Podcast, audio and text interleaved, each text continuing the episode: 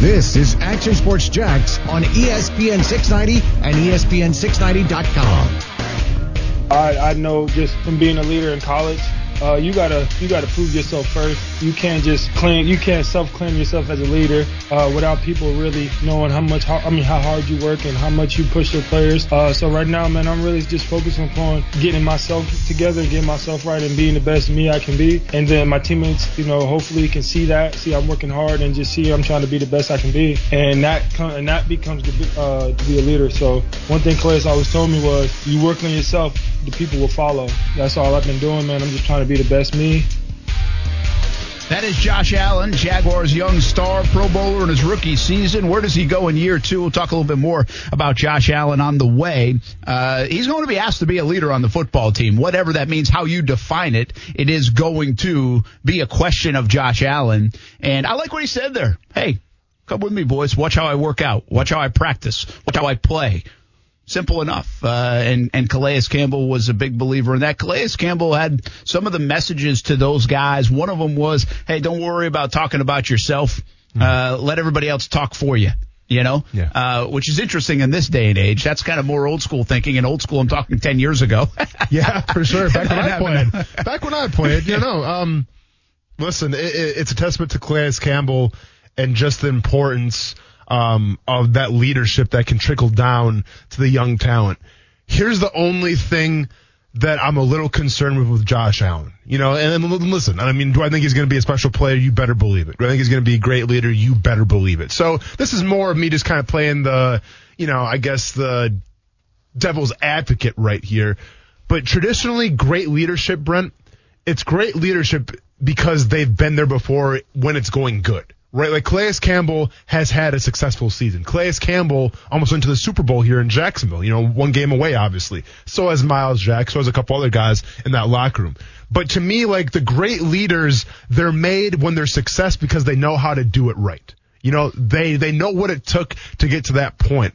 I mean, I, I I can list countless, countless times that I play with guys who have been to a Super Bowl, even like an Aaron Ross. Now, Aaron Ross obviously is going to, you know, people are going to say, well, Aaron Ross didn't pan out well for Jacksonville. And Vacation guy. You're absolutely right. Not a big fan here But- in Jacksonville. But the big thing when he came in though is he got up in front of the team and said, "This is what you have to do. Like this is how you get there." So to me, it helps having that leadership that's had success, whether it's individual success or team success, where that they know the blueprint and they know what you what he has to do, obviously, but also what the whole team has to do. Obviously, with Josh Allen right now, he came into a pretty bad situation. You go six and ten, and now they have to go off that. I just would prefer if a lot of my leaders on that team have had that taste of winning, have had that taste of success. And let's be honest, right now, a lot of guys in that locker room, Brent, haven't had it. No, they really haven't. Uh, and so they're going to have to try to find it together. We'll Yeah. talk more about the Jags uh, coming up in a little bit. Big news on the NCAA front. Uh, the NCAA and President Mark Emmert saying our decisions place emphasis where it belongs on the health and safety of college athletes. Here's the deal with the NCAA. They have an opt-out possibility. All student athletes must be allowed to opt out of participation due to concerns about contracting COVID-19. If a college athlete chooses to opt out, that individual's athletic scholarship commitment must be honored by the college or university. You like the ruling? That the university still has to, uh, follow. yeah, absolutely. I mean, how, how could you not like that? To me, it's common sense. Something man. that finally protects a student athlete. I like it. uh, eligibility. Each division must determine no later than Aug 14th, which is coming up next uh, Friday. Yeah. The eligibility accommodations that must be made for student athletes who opt out of participating this fall, or for those whose seasons are canceled or cut short due to COVID-19.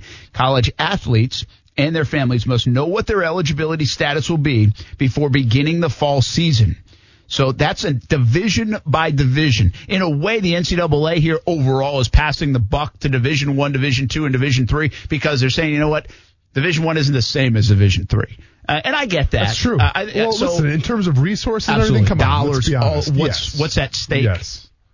Uh, so that makes sense. And by the way, they're giving the families and, and kids a chance to know by August 14th what the rulings are. Sure. Uh, medical expenses. Member schools may not require student athletes to waive their legal rights regarding COVID-19 as a condition of athletics participation. This is very interesting. There's more to it right there. But that was part of the We Are United saying, hey, we're not signing these waivers to put it all on us. And the Big Ten actually just did a whole We Are United thing, came out with less requests, but one of them was, I think, that same thing. Yeah. Uh, member schools, in conjunction with existing insurance standards, must cover COVID 19 related medical expenses for student athletes to prevent out of pocket expenses for college athletes and their families. So As they should. it's a nice little insurance policy for student athletes. That's like an added thing. You didn't know if you were going to get that. Uh, so I think that's a, a, good thing for student athletes. And then finally, uh, something they classified as reporting. The NCAA will establish a phone number and email to allow college athletes, parents, or others to report alleged failures. The association will notify school and conference administrators who will be expected to take immediate action. And while this seems like, ah, okay, I throw in, no, that's easy, right? Uh, give me a hotline, I'll call, I'll complain mm. to HR. As of right now, it's actually a big thing. Mm-hmm. Because if you think about what's going on at Colorado State, and there's some concern about how they've handled the COVID 19, there's some concern about just from the players, not how they handled, but Idaho says, hey, there's like three quarters of the kids, like, I'm not sure I want to do this. Mm-hmm. And so for those, and they have the support of the school, by the way, Paul Petrino and, and the AD, uh, they've supported the student athletes to at least question and their concerns about COVID 19, which is a good play by Idaho. But the Colorado State thing is, is more of that well, that last column for the NCAA. Exactly. And, you know, basically in Colorado State right now, it's reported. And once again, this is kind of, it's, you know, it's a player's word right now versus, you know, the general public. But that player came out and said that, you know, players were told basically that if they reported COVID-19 cases, it could affect their playing time going forward. And there was just a lot of, um, you know, there, there's a lot of precautions that they sh- they were being asked to take in reporting the cases, just so obviously you can have the competitive advantage. Now, once again, that's just hearsay right now, but obviously these are pretty alleged allegations that need to be taken seriously. Absolutely. Yeah. Uh, hey, how many Division three schools would you think are in the state of Florida? Go. Coos, jump in if you want. Zero. Coos? Let's go with eight. Is there D3s? No, you said zero, and I think you're right. At least yeah. what I'm reading oh, wow. up on. Yeah. Zero. Yep. Surprises me. It's a bunch of D1 schools. Yeah. There's a good amount of D2 schools. Well, see, and that's a telling thing. Usually, if you have a lot of D2 schools, then you're not going to have a lot of D3 yeah, schools. like when I was in school in Ohio, we were the only Division two school for a little bit. Ashland yeah. University. We're the sure. only one. There was a bunch of D3s and NAIAs. Yep. But then uh, I think it was Findlay that came on board, and now you look around. There's a bunch like Ohio Dominican was a NAIA. I think they're now Division okay. two. I think there's a bunch of them now that have reclassified. Yeah. But you know, in Florida, there's a, a lot of NAIA. Yep. Uh, or a good amount, I, I, should say. It's distributed pretty equally, really. Uh, Division two, Mm-hmm. Uh, and Division One. You know, and my recollection of Division Two goes back to when I played. So seeing some of these names on here like are familiar. Barry uh, was Barry University was that yep. Flagler. We know uh, obviously Florida Southern was a very good D2 in baseball. Uh, Lynn, that's uh, definitely the case. St. Leo, our coach actually had come from St. Leo. Uh, Tampa, and now West Florida has become a powerhouse in, in sports as well, and Tampa always has been. But even like a Nova Southeastern didn't realize they were Division Two. Palm Beach at Atlantic. Uh, I, I, think we had. I remember a high school soccer player from around here going down there. Uh, Embry Riddle's D two, Eckerd's D two, but no D threes. Yeah. And so, what am I getting at? Well, that means nobody in the state of Florida is impacted by this. Correct but no fall championships in Division Three. That's the ruling. After the NCAA come out and said, "Hey, you have to decide on fall championships. You have to decide on eligibility factors. You have to decide these things uh, division by division." Mm-hmm. Division Three says, "Hey, you know what? We ain't doing it. Uh, we're not doing fall championships," which is a bummer. It is. Is it the right move or the wrong move? Well, first of all, let me go and pour one out for all the WIAC kids there in Wisconsin because in Wisconsin, you don't have any D2 schools. They're all D3 schools. Hence why you always have University of Wisconsin Whitewater in the D3 football championships yeah. because and St. John's, right? Is exa- that where uh, no, Barge came from? Uh, or is yeah, that Minnesota? It's yeah, St. John's, Minnesota. Okay, Minnesota. Yeah, but um, Mount Union, who, who Cecil Shorts went, they're always in the championship as well. Um, listen, do I feel bad? You better believe it, man right? Because obviously, like that's, I mean, canceling championships like that, that's why you kind of play the game, right? Like, yeah, you play because of the passion and the fun and all that good stuff, but you play to try to attain a goal. You play to try to attain a title, and you take that away. That sucks, man. That sucks as a student athlete to hear that. So I can't imagine what those kids are thinking right now. On the other side, though, like, listen, I, I've taken recruiting trips to D3 schools. Okay. And I know the resources that they have. It's nowhere even close. Not even in the same realm of thinking as a D1 school. So with that being said, and obviously the, the, the health and the safety should be the number one priority right now of student athletes. If you don't have the funding and you, you don't have the resources to try to keep everybody safe, well then I, I can kind of understand that. I'm not saying it's right, but that's just that, that's the way it is, Brent. You know? Yeah. No, well, listen, Yeah. I, I think, listen, the first response is, that stinks. Mhm. Why? Come on. Well, and then if you know the param, you know D3, you know there is not a lot of money. No. Absolutely. They don't have, I mean, there are some schools that have very good uh, donors and, and have built good programs and all this stuff. Mount Union comes to mind. Yeah. But, uh, across the board, there's not the kind of resources and, and the funds. Uh, And everybody knows that. What, here's the positive of this is knowing the limitations, knowing the possibility of not being able to fund it and getting in the hole. I think it could protect some of these schools, some of these programs down the road for student athletes to have opportunities, not hmm. only to participate in fall championships, but to participate. Yeah. If you go and do stuff that's going to get you in the hole big time from an economic standpoint, well, the next step to that is cut the program. Yeah. So I think, and by the way, Division three, I don't even Division three. I, I, always- I always want to check this. Are they even allowed to do scholarships in Division three? No. I didn't think so. Nope. No. Uh, you know, now they'll get aid and all those things. So it's just a different animal. Division three is. Well, and keep in mind too, it's not like a bowl championship season. In Division Three, it's tournament style. Yes, right. So which I mean, is a cool style. Yeah, I mean, it's a fantastic style. Obviously, you see that in basketball. I'm talking about for football, though. Obviously, you just can't say, all right, well, this team's number one, number two. Like, just quarantine those two teams off and let them play. Doesn't work like that. There's a tournament format. There's a lot of travel revolving around that, and obviously, it's not feasible in terms of the cost to try to prevent COVID-19. Where we can do that this year. Here's the thought. So I don't, I don't necessarily sit here and applaud Division three for doing this. I get it. I, I think I understand. I don't think they had a choice. You, you know, know, and, and keep in mind, you got to understand one other thing. When it comes to just about anything, when you're putting something on, whether it's a local tournament here in town or something at the Division three level, sponsorship is an important part of it. Well, sponsorship dollars, given the pandemic, given the economic structure of so many businesses right now, has has to be hurting. It, it's got to be down. Uh, the, gr- the greatest example of it is right here in the Players Championship. Yeah. Nine million dollars a year gets distributed here in town. Well, they didn't get the nine million dollars to get distributed this year with no tournament. So that just shows you in, in one little nutshell what these other folks could be dealing with. My point being Division three probably be even a hard time getting some of these things sponsored that pays for certain things and therefore more economics, more dollars go into play. What I'm concerned about now in college sports, given the ability to opt out, given the ability to get that year of eligibility back, which by the way, I think is the right move. I- I'm not concerned about any of the mechanisms in place. What I'm concerned for is really my kids. Uh, eh, but no, seriously, that age group, no, that age group, yeah, yeah. I- anybody in high school now, really, mm-hmm. freshman, sophomore, junior, heck, you might go back to eighth grade. As we create these log jams, how much is the opportunity going to go down for so many athletes across the country to get scholarship to go play in college because the rosters are filled or too much so? We already know that I think 2020, I want to say 2020 and 2021, we know the ramifications of spring sports being canceled and those years of eligibility could expose some of those rosters to too many players. Sure. So therefore limit opportunity for the class of 2020, 2021 in some spring sports. yeah. Well, now we could see it across the board in football, in fall sports, in, in basketball, and all winter sports.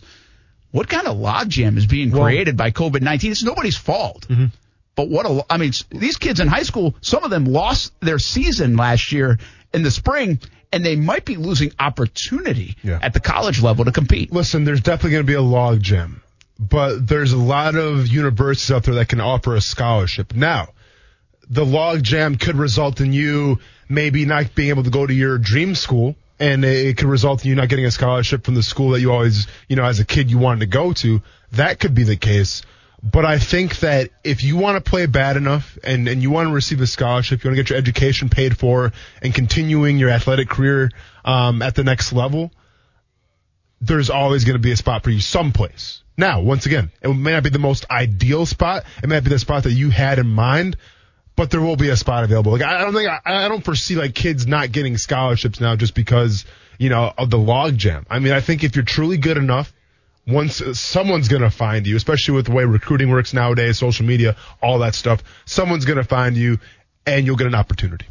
Yeah, I, I think so, as long as there are opportunities. And I True. think the shrinking pool of opportunities is really my concern here for uh, some of the student athletes. So the left and right I see from around here commits and, and people get those opportunities. And maybe there are different ways. And maybe we become, uh, we, we come up with new structures Yeah. down the road if those log jams present itself. But keep in mind, some of the big schools especially have offered kids since they were almost like in ninth grade you know, or definitely in 10th grade, but maybe even in 8th grade. So you, you talk about some of the bigger programs, they have offers on the table for years and years of classes.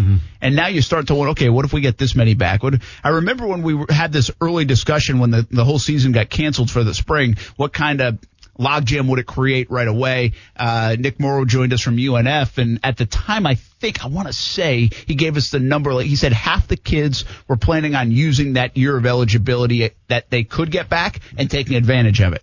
Well, half of them, of all the ones that were eligible, I think we were around a dozen. Okay. Well, that's a lot of scholarship money the school has to come up with. But a dozen doesn't seem too bad if you spread it out over a few different sports. Remember, we had the softball coach on, mm-hmm. and she had mentioned I think they only had two seniors. One was going to utilize the opportunity to come back. One was not. Mm-hmm. And fortunately, they only had two seniors. They didn't have a team full like nine seniors. Yeah. And then what if you had nine seniors and eight of them said, I want to come back? Well, what's that do for your incoming recruiting class? That's the Well, point. That's what I'm getting no, at. no, I- and that could not just be next year. It could be now sprinkled over two to three years potentially. No, I mean, listen, that's.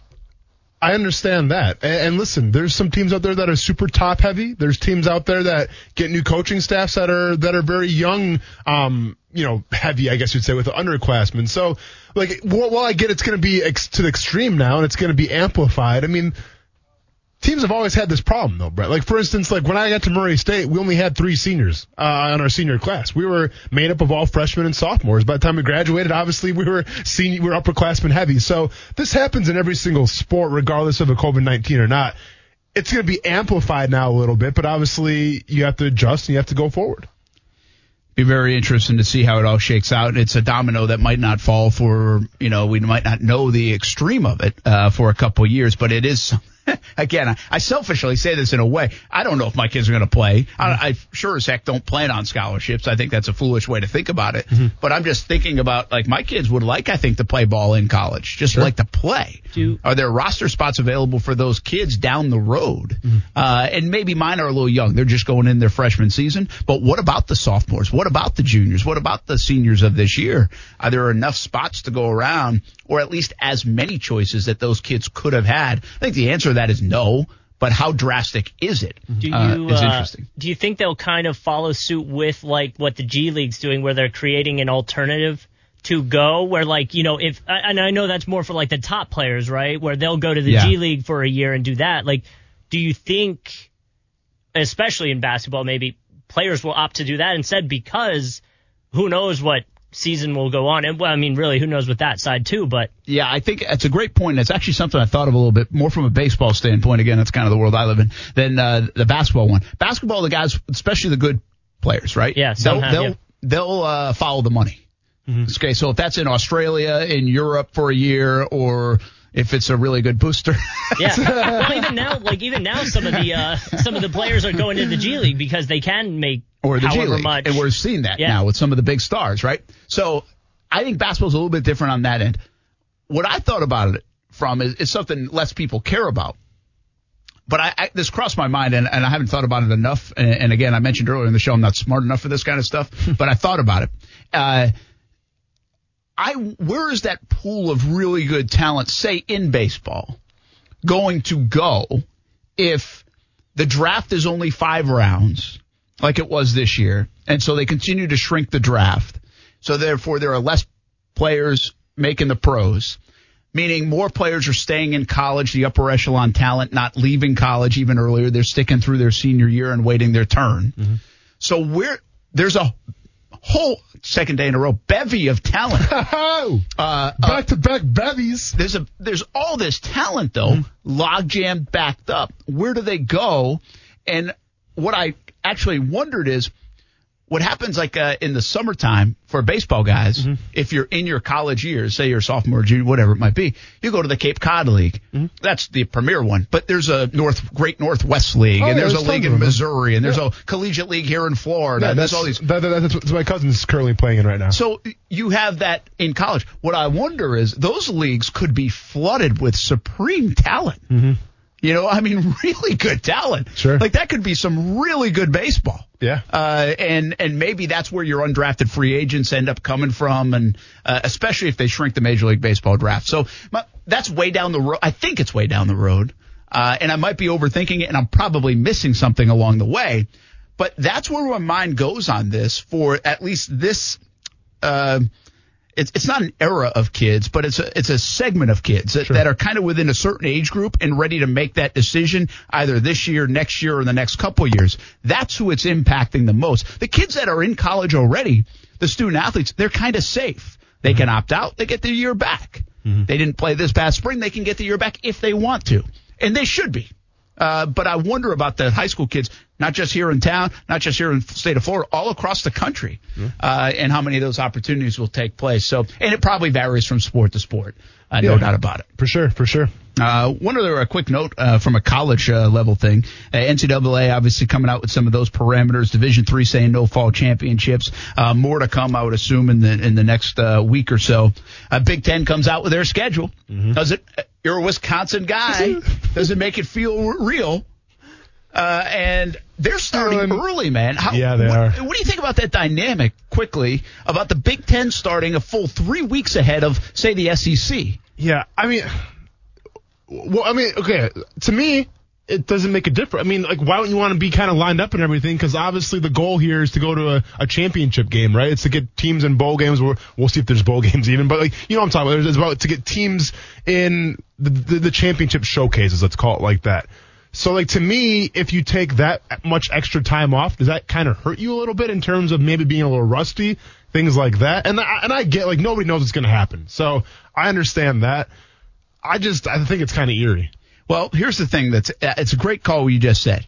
So the Big Ten's going to say, "Hey, Labor Day weekend, we're going to get going." Yeah. That's what we're basically getting going. Uh, other than that week zero thing that some people would play on, but you know, Don't say that yeah, word. we don't like week zero. Yeah, I, I don't want Uh, that. and and by the way, some will still. The Big 12 said, "Hey, you can still play on that week zero, and there will be other group of five teams that could play on that week zero time frame." I think it's silly in this this time frame in. in and what's going on to move games up to that that that doesn't seem to make sense Mm-hmm. to me but uh, they can do it if they want in, in some of the uh, divisions and, and some of the conferences.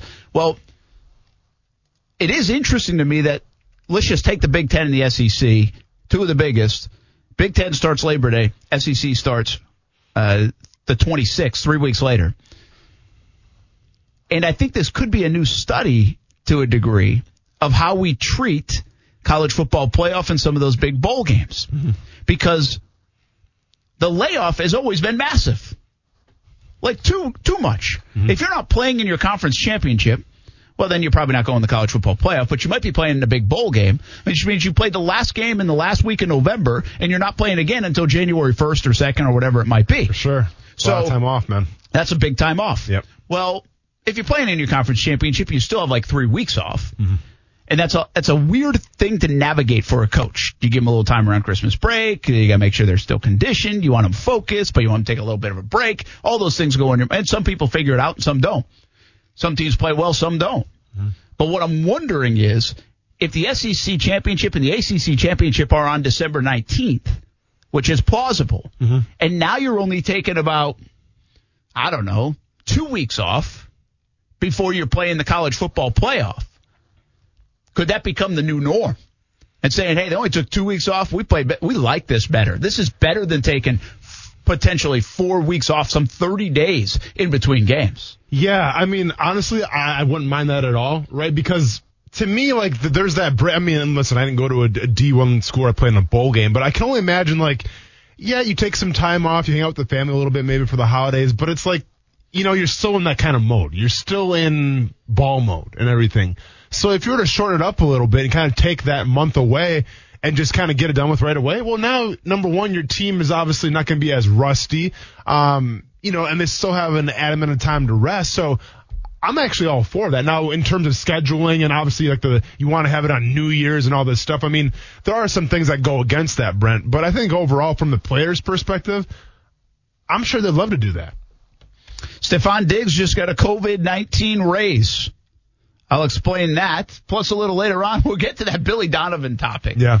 Uh, has he validated himself as an NBA coach with Coach of the Year already? Had he done that? Yeah.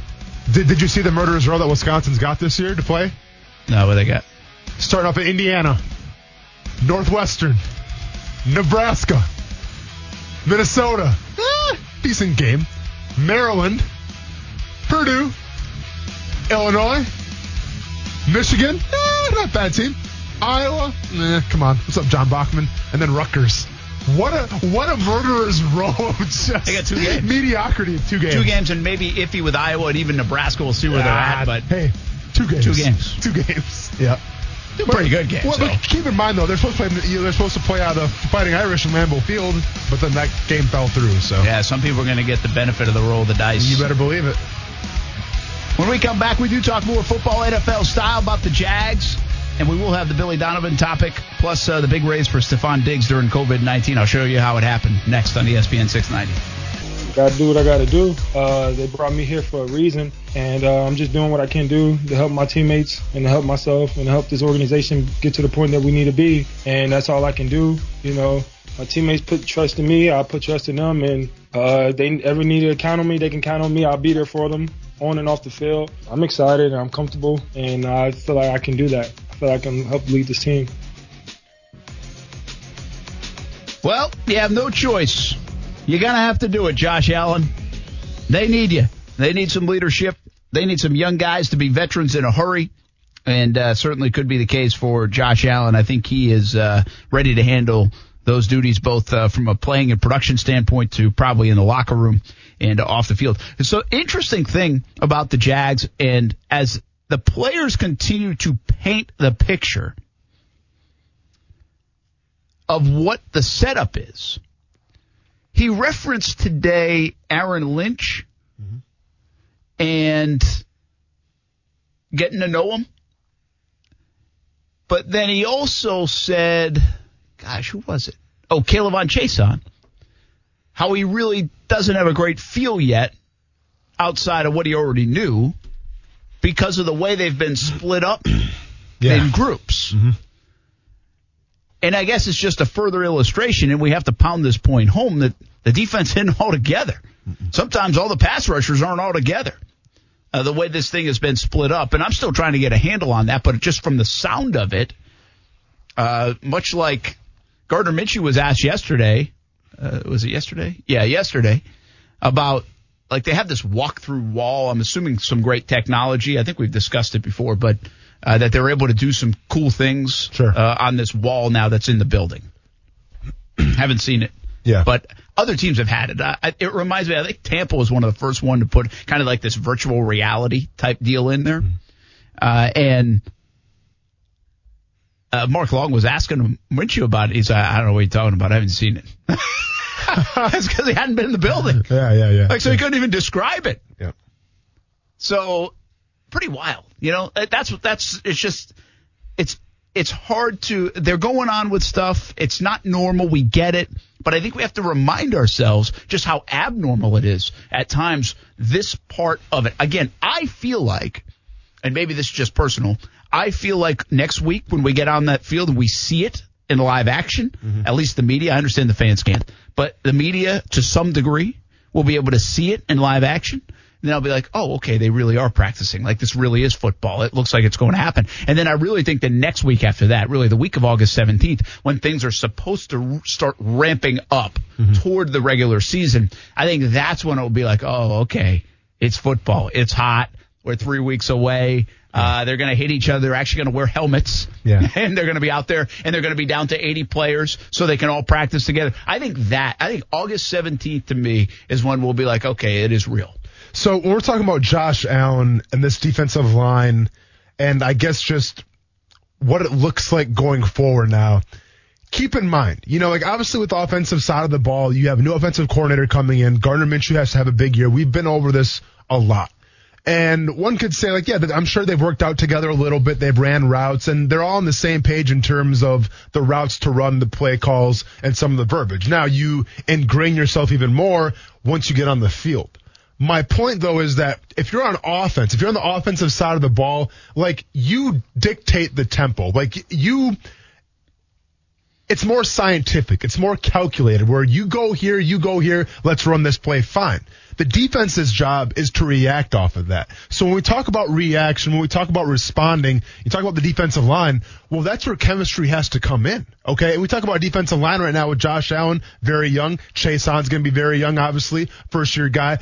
There's no chemistry right now they they don't know like when we start calling games here like they don't know who's gonna be the game caller what kind of games you're gonna run what's people's specialties like those things are forged obviously in a rookie camp and OTAs and even a mini camp. And now you, you have to forge those things as quickly as possible when this training camp starts, when, you know, when these helmets come on. So with that being said, it helps when you have a veteran type of presence, a leadership who's been there before. But unfortunately right now you have guys who are new to the Jaguars, obviously number one, and you have guys number two who are extremely young on that defensive line. Yeah. Was, uh, you know, Josh Allen was asked about that, uh, like how, how hard is it to build chemistry, basically? How different is it? Mm-hmm. And I think that's legit.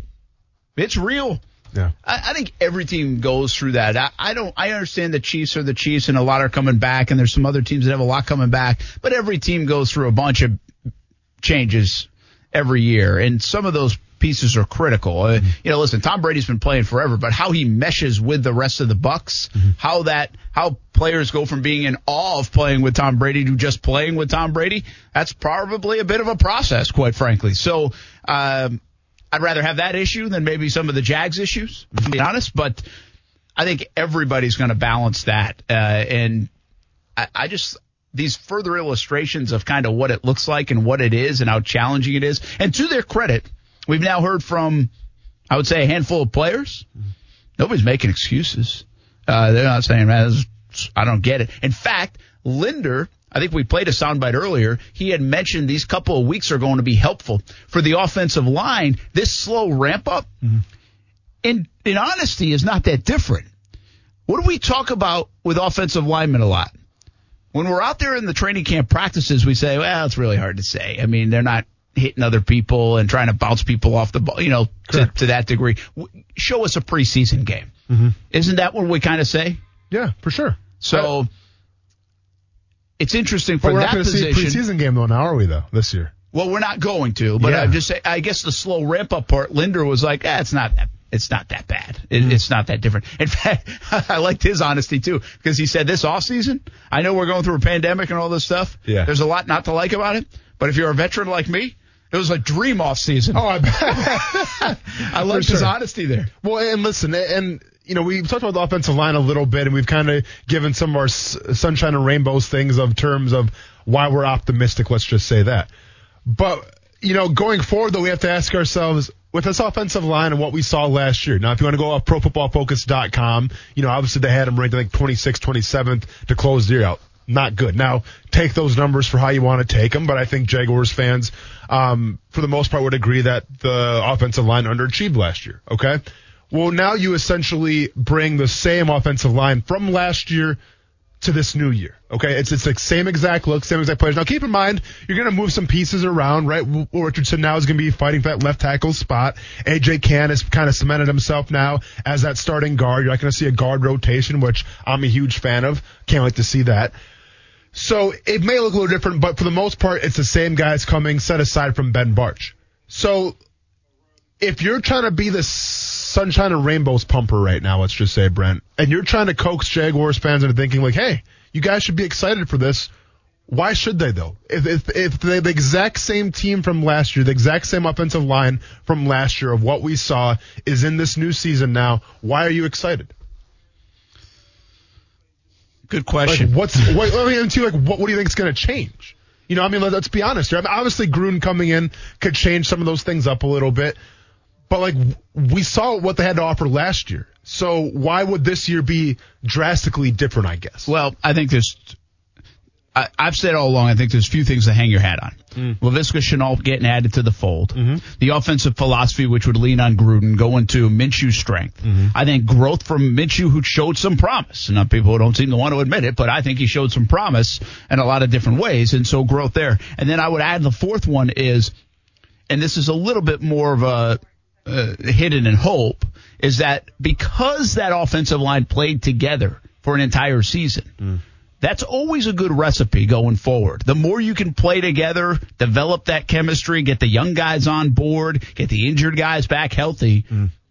I think that's the biggest if, but I think that's a fourth one that kind of weighs in there. I would not be surprised to see their offensive line play a lot better mm-hmm. because they just spent 16 games together last year and, and they went through some of the struggles and they got a guy who's now back to full health in, in Cam Robinson mm-hmm. and, and, has a lot to prove. And you got a guy in Jawaan Taylor who's now not a rookie anymore. So you would suspect some of his times where he had lapses in play, yeah. penalties, I think he had like 15 of them, should be at least minimized. Well, keep in mind, I mean, but you also have Andrew Norwell, who's going on a, like a another year of just playing, you know, and obviously taking a toll on your body. So one could wonder right now if he's on the back nine of his career. So, uh, so I guess here's my question then. And you made some good points. Obviously, Jawaan Taylor, you like him going forward. You know, Cam Robinson, is he 100% healthy? We'll see. You know, I'm like, I get it. Okay. And I'm not trying to rain on the parade here, but I guess my next question is going to be, and forget what you see on paper because I've been very adamant about this. What I see on paper from the Jacksonville Jaguars offensive line, I'd be excited about. Okay, I think a lot of teams will take that offensive line right now. But my question to you, Brent, is we assume it's going to be better this year, okay? And it'll be hard to be worse in terms of penalties and all that. So yeah, it's probably going to look a little better this year. But my question to you is, do they have the talent? Do they have the culture? Do they have the offensive philosophy, which we don't really know right now, but do they have all that stuff to cultivate an offensive line that's considered like a top 10 or even a top 15? Yeah, I I don't know. I guess you, I, I would certainly, it's a blind faith type of thing. But mm-hmm. again, I th- like you said, is you would take a lot of those players. Jawaan Taylor looks like he's going to be a really good player. Right guard is right guard. And by the way, AJ Cann looked like he played pretty well. Like it's, it came on at least. Mm-hmm. Uh, Linder is, again, if he was on a good team, Linder would be a pro bowler. Correct. I think people would, would agree with that. You have a former all pro guy any coach, and, and again, left tackle's a question mark, without question. It is a question mark. But I think any coach in the league would take, forget about the names, would take that kind of, those kind of resumes with their guys and say, I can make this work. Mm-hmm. I really do. I think anybody would take that. Now, can they make it work is a, is a different animal. But to your point about the offensive line in that sense, I know there's split views on Minshew. Mm-hmm. But again, if you go on the resume of the, uh, the running back, he's had a pretty good run. Uh, uh, is he is he Alvin Kamara? I is he Christian McCaffrey? No, mm-hmm. but is he someone that a lot of folks would say again? I can work with that. Uh, that production. DJ Chark's a Pro yeah. Bowl guy. mm Laviska Shenault gets people excited. And I think the bigger question marks is the depth at wide receiver and what you have at tight end. What will show up at tight end? I can make a case for them, I understand, mm-hmm. but what will actually show up and produce, I think is the biggest question mark. You like their receivers, I but do. I think the depth of their receivers is still a question mark um, for some. So again, that's why I, I, think most teams that would have this much coming back on the offensive side mm-hmm would be expected to do a little bit more. People would be at least a little high on him, even if you didn't like the defense, mm. even if it's, well, they're the Jags, even if you're not high on Marrone. I think people would say this offense, they could do some fun things. Well, uh, but see, uh, no, I agree with you there, Brum, but this is the problem with offensive line. It's the fact that, listen, I can sit here and say DJ Chark, yeah, Jaguars fans are excited for him. I mean, he's a Pro Bowler. Go look at his stats. Go watch his highlights. Fair enough. Laviska Shenault, Jaguars fans are excited for him. You know, all the draft experts agree. Like, this guy is a dynamic player. He's going to fit well in that Gruden system. Guy squats 550 pounds. I can't say it enough, Brent. Can't say it enough. And by the way, lock it in. Shorter shorts than Gardner Minshew. I guarantee it. Just like the guy from Men's Wearhouse. I guarantee it. So, you so so you know You Dang new was endorsement today. I didn't hear about maybe. this. What's up, Men's Wearhouse? I think they actually just went out of business, didn't they? I'm pretty sure. That, I think they went bankrupt. I was gonna say while Didn't we're they? at it, if they do want to cut the check, I do need to get some suits for the wedding. Well, either You're cut more the- apt to wear them than, than Yeah, Austen you is. better believe it. Well, so yeah, that's what Men's Wearhouse either cut the check or condolences for going out of business. 'cause I'm One pretty sure one of those two. way, way thoughts and prayers. Thoughts and prayers. But my point is, listen. So, so the receivers, you know, they're going to be good. Leonard Fournette, we've seen glimpses of brilliance, Brent. We, we, we, have seen him, you know, have the, the fastest mile per hour in the league, whatever it was that one time. So, like, we know the running back situation. Chris Thompson, too. That's fine, okay? Because we have the stats, we have the numbers. Leonard Fournette, team's leading receiver last year. We have all these numbers to go off of. Yeah, and obviously Gardner Minshew, you feel good about it. Some feel great about it, some are kind of eh, but you at least feel confident that we're going to find out what he's made of. Cool. With the offensive line, though, we don't have the stats to tell us No, anything. you don't. Okay, with the offensive It's line, Brent, all we well, all the stats we have are the penalties. Okay, and all the stats we have are just what our eyes tell us. And what our eyes told us last year is that it was hard to convert a third and one. It was hard to convert a fourth and one. The goal line offense was atrocious. Okay, penalties nonstop. That's what our eyes tell us. That's what we have to go off of right now. We don't have stats to go off of. So I, I get what you're saying, where it's like, well, there's a lot to be excited about. You better believe it. I mean, I, I just listed out the reasons why you should be excited. But my point is, you don't have those stats. You don't have the accolades with offensive line, and the offensive line is a big part of that team. Yeah, uh, no doubt. Uh, and you have to trust what they see and what they did. And they said, we believe in it. Yeah. And I understand how trust goes. Uh, can we play Josh Allen to break? Because uh, I said, I, I took me a while to get to this, but I teased, and we'll talk more about it on the other side, but I want you to hear the break and why I said it. I feel like the Jags are continue to be coy about the 4 3 3 4 stuff. Yeah. And if you don't believe me, listen to what Josh Allen said, and when we come back, we'll talk about it. Just from like just from game plan wise, uh, three four four three defense. That's that's that's his choice. I have I probably don't have a say in what defenses we get to run. So whatever he chooses to play or run, strictly to do that. But being being like talking about stand up or three point. Man, I'm, I've been getting more comfortable in my three point uh, because I know majority of the time I did that last year, uh, but a little bit of stand up. But uh, this year, you know, I'm looking to play just strictly rush. So I get to do a little more stand up, which I'm getting, which I'm, you know, obviously more comfortable with.